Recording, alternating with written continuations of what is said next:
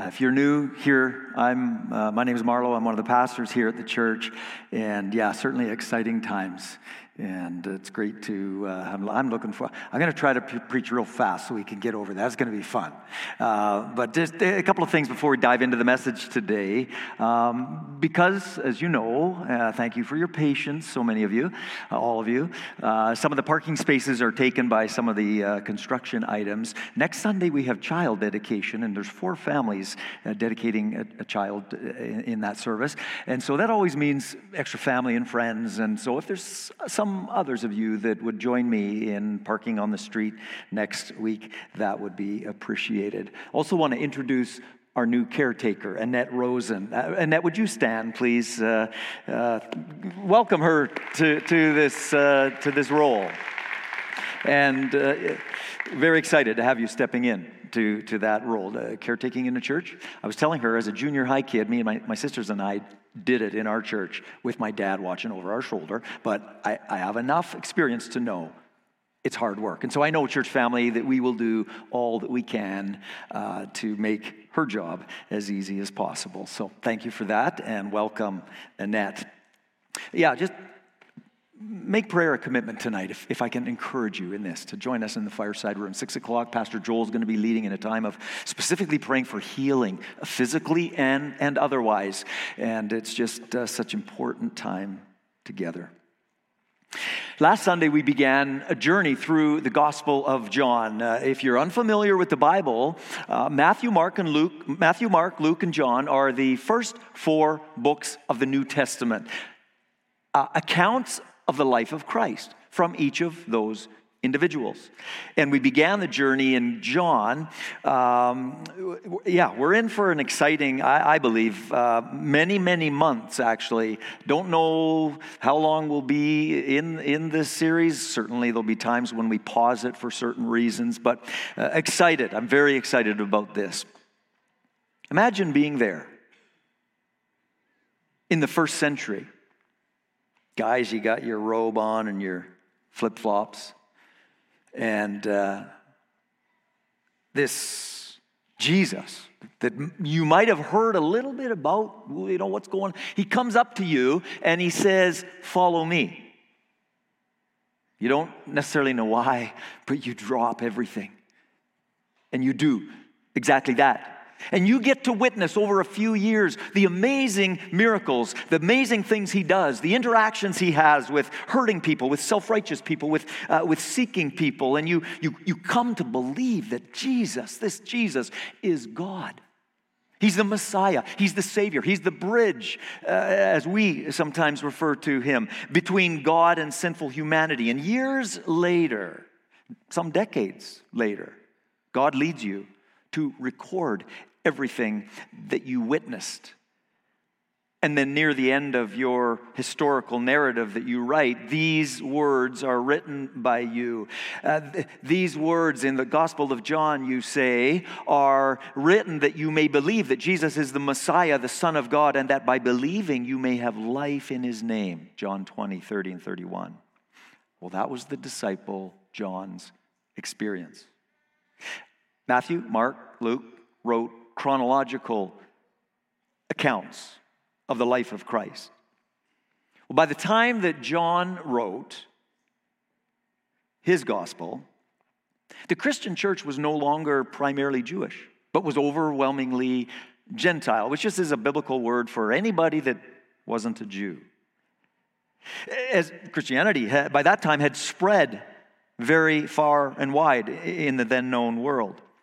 And his writing, in his writing, John wanted to strengthen the faith of the Jewish people, but also draw non-Jewish people in to be recipients of this amazing message of grace and forgiveness as well. And so John emphasizes that Jesus is God, fully God, fully man, hard to comprehend, I know, but that's okay. He's God, I'm not, you're not. And John couldn't be clearer in correcting, as he wanted to do, erroneous teaching by that time. It's amazing the drift that can happen, hey? And it does, like this, over the over the centuries. Well, let's read the first nine verses of the gospel, or of the Gospel of John. John chapter one, uh, in the New International, it reads this way. In the beginning was the Word, and the Word was with God, and the Word was God. He was with God in the beginning. Through Him all things were made. Without Him nothing was made that was made. In Him was life, and that life was the light of all mankind. That's a generic term for all humanity, male and female. Um... Verse five, the light shines in the darkness, and the darkness has not overcome it. There was a man sent from God whose name was John. He came as a witness to testify concerning that light, so that through him all might believe. He himself was not that light. This John that John was referring to, this other John, is John the Baptist, right? He was not the light. He came only as a witness to the light. The true light that gives light to everyone was coming into the world. God, open your word to our heart today is our prayer. So, phrase by phrase, quickly this morning. In the beginning was the Word. That phrase sounds similar to one we, those that know the Bible, uh, have heard before, way back in the very first verse of the Bible, in Genesis one one. In the beginning, He created everything with His Word. Key word. And John is saying that if you really want to understand who Jesus is, you have to go back to what we call the beginning, which actually really wasn't the beginning uh, for God, but it was for everything else, of course. And, and John might say it this way. I'm not giving you a creation story as in John one one.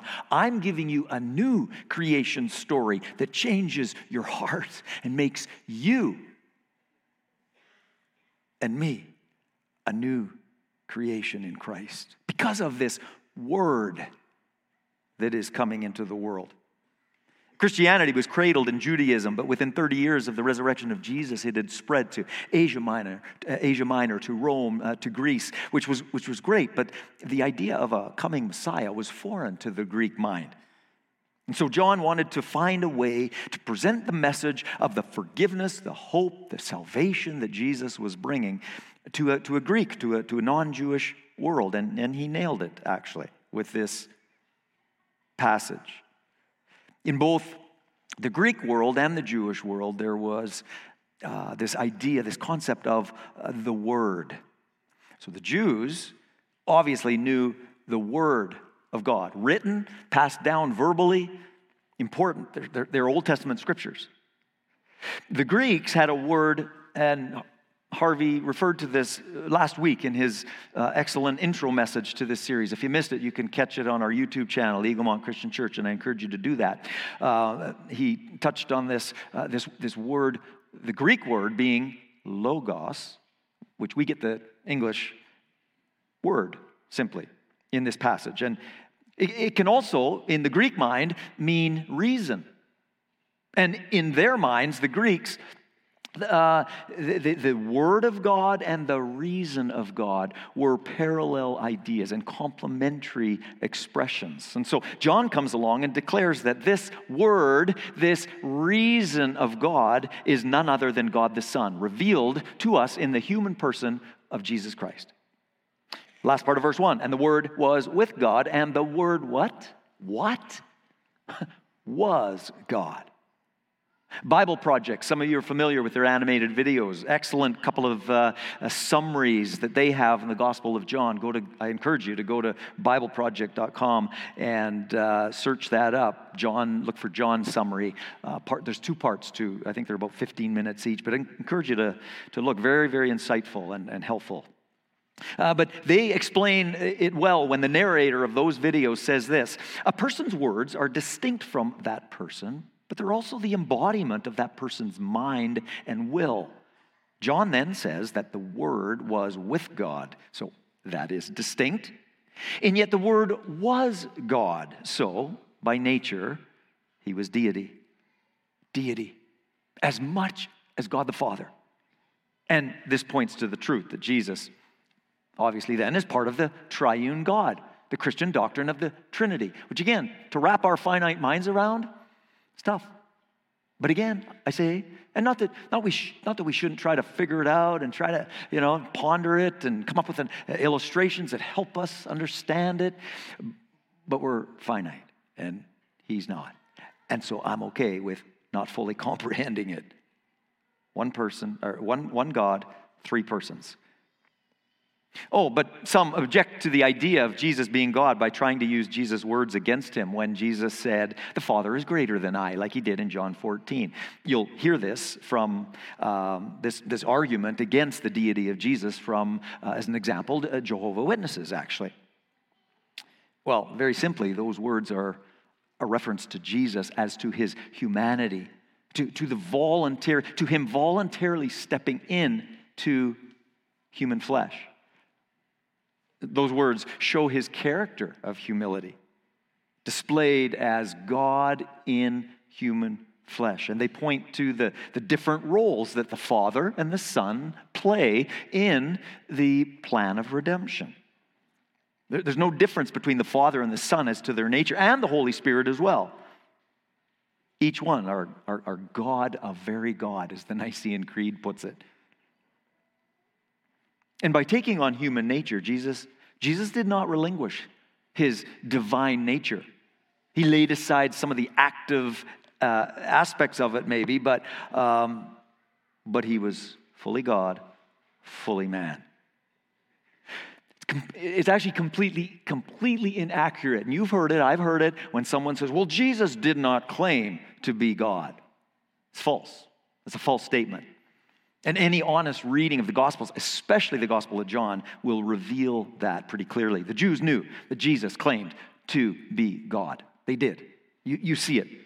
I see it in, in their reaction on some occasions. Oh, many of them chose not to believe it,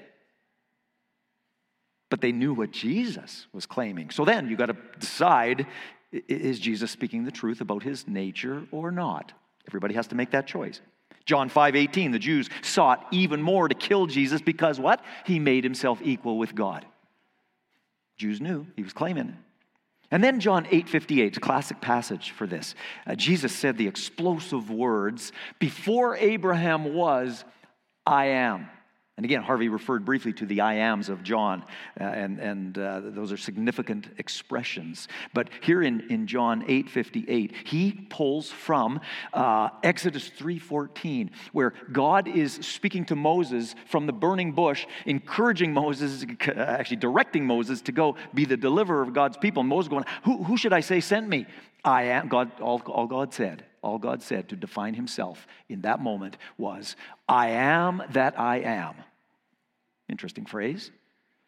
It just means I've always existed, which is only, only a characteristic of God, never created. And Jesus takes that phrase and applies it to himself. And we know the Jews understood, because you read that passage, John, the later verses in John eight there. What did the Jews do? They picked up stones. According to their law, that was blasphemy. And according to their law, he needed to be taken out. And so they picked up stones to stone him, but it wasn't Jesus' time. So he was able to just kind of walk away from that. No question, the Jews knew what he was claiming. You see, contrary to what we often hear, all religions are not the same. And the most significant difference has to do with the nature of Jesus Christ, that he is by nature God and always has been fully God. Never, never created, not a created being. Yes, come into uh, the, the human race, it, it, it, but, but pre-existent God taking on human flesh is different than a brand new entity being born, okay? Um, so Jesus Christ, not a created being like Jehovah's Witnesses say, and uh, he did not progress to godhood from being a man as the Mormon uh, teach. No, no, no. He is the eternal, pre-existent creator of the universe. And that's important because it's only him that way who can be our eternal Savior. Because only God is perfectly holy And God the Father, the righteous judge of the universe, demands a perfectly holy sacrifice for sin. So only Jesus, because he's God, could be that for us. It's an important, important, non-negotiable doctrine of the Bible, teaching of the Bible. I get going on this, and uh, how are we doing here? I think I'm going to have to skip over some stuff. We got a site supervisor over there and a crew waiting. They're excited to host you, by the way. Anyway, yeah, we'll get there. Uh, yeah, the Jehovah's Witnesses may reference Colossians one fifteen in a discussion like this. And some of you have that discussion, and you need to have it lovingly and graciously, of, of course. Uh, first, uh, Colossians one fifteen, the Son is the image of the invisible God, the firstborn over all creation. Ah, firstborn, see that? Ah, they'll say that to you. Well, you just need to simply understand that the Greek word used there, prototokos, is first in rank, literally. Not coming into existence, as in as in how we think of being born, right? So there's clarity that, that needs to come to that. And, and reading on, actually, in that same passage, verse sixteen, talks just simply says, all things have been created through him. Well, who creates? God, and only God, as is discussed here. So, um, so these first few verses of John one are, are, are they're theologically heavy, but still very, very applicable in our lives. The truth that Jesus is God must inform and influence and guide the way we live as Christ followers and the choices we make. The decisions we make about how we think and believe and act, right? Because he's God and what Jesus speaks to, we need to listen.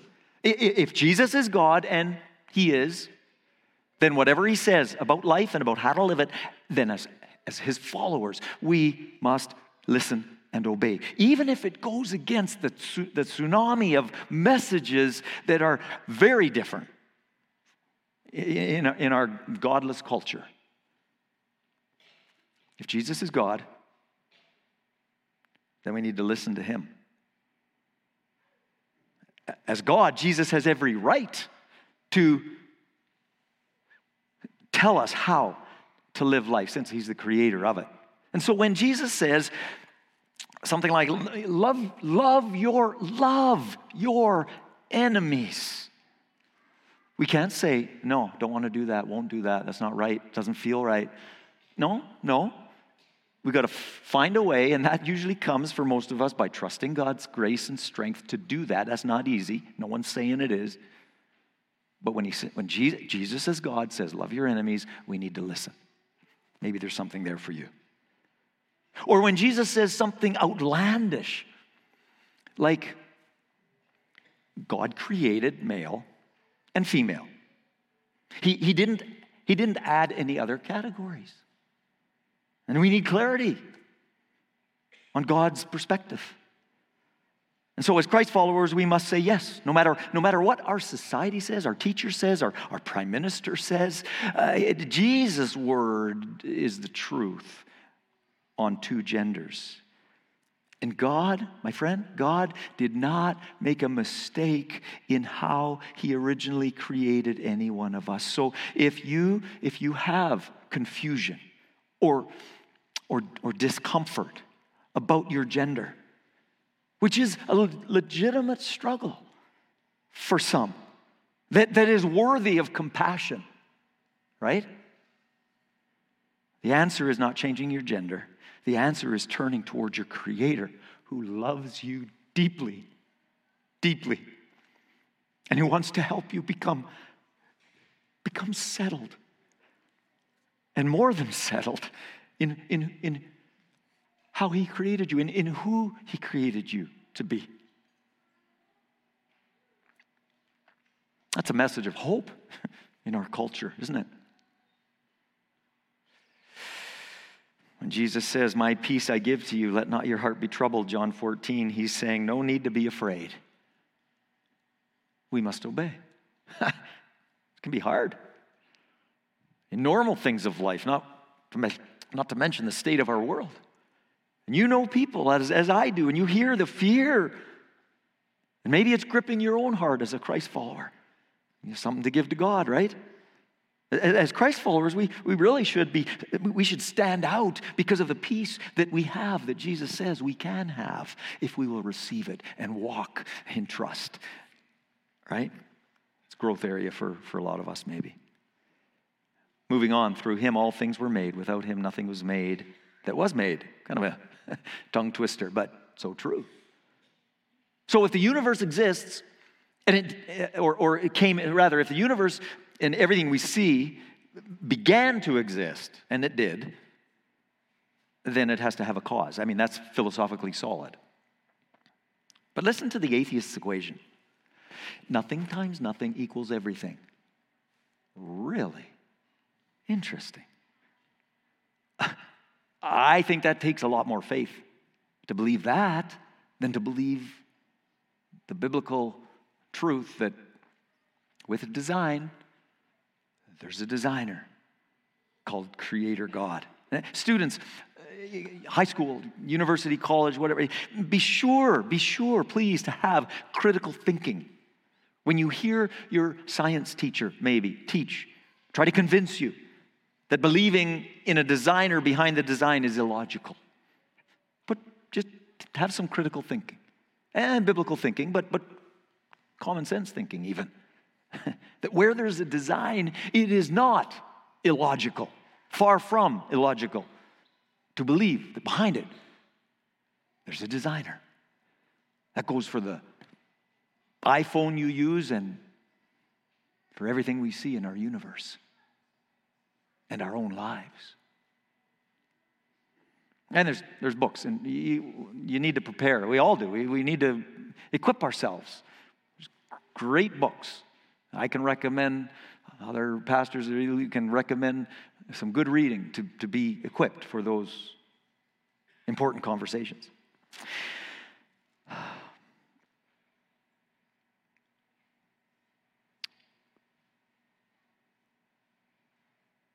Let's skip down to slide twenty-nine.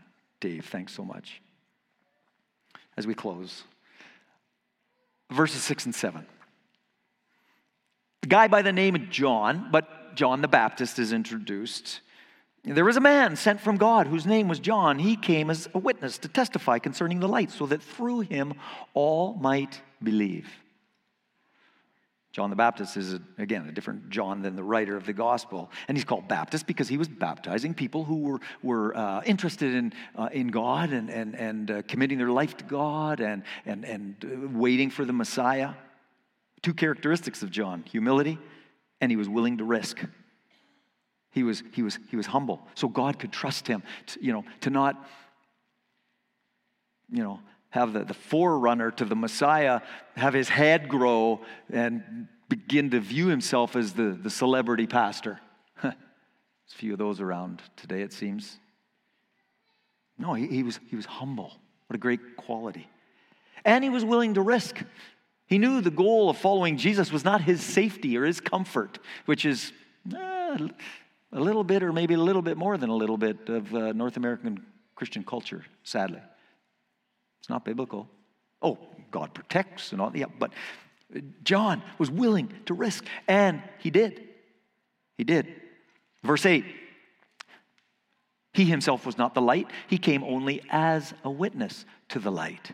And then verse nine, the true light that gives light to everyone was coming into the world. You see, Jesus, we know, there referenced is the true light, which implies that there is a false light. And in the New Testament, uh, Paul, the writer of much of the New Testament, under the, the direction of, of the Spirit of God, uh, reminded us that our spiritual enemy, Satan, who is not an imaginary figure, but a real entity that is opposed to God and everything good that God wants to give, uh, he, mas- uh, Paul puts it this way: Satan masquerades as, we're coming up to Halloween, masquerades, we know what that is, being something you're really not. He masquerades, Paul tells us, as an angel of light, as opposed to what John is writing about here, Jesus Christ, the true light. What light would you want to guide your life? The true light? Or somebody masquerading as light with all kinds of incendiary motives and agendas. Maybe your world seems dark. Maybe you recognize the darkness of your own heart today, which causes you to, to feel a sense of hopelessness.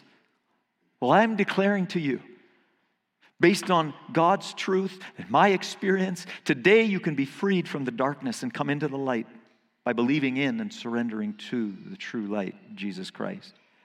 And as you believe and surrender, Jesus will bring his light, his life, his grace, his forgiveness, his hope, his eternal future with him into your life.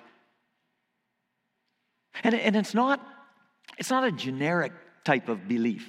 You know, people sometimes say, oh, that's, that's great you believe. I mean, you know, everybody has to believe in something, right? As if it doesn't matter. And in their mind, it doesn't. What you believe in. Well, the object of our faith matters a lot. To that comment, I often want to say, really? Really? Do, do you really think it's great that I believe what the Bible says, that Jesus is the only way to know God and to be with him forever? Is it, you think, do you really think that's great? If they're honest, I, I think most that say that to me would probably not think that's great. And I, I want to say to them, do you really think it's great that because I am convinced completely that Jesus is the only way to God and to an eternity in heaven, that I also then believe fully that every other path that people are on to try to get to God is a man-made path and not the way to heaven or to God? Do you still think it's great that I believe? That, that's, that's the exclusivity of Jesus. That doesn't fit very well in our culture, I know that. But the way is open. The Bible says to the whosoever will may come. There's room. We used to sing that old song. There's room at the cross for you. And that applies to every single person in this world.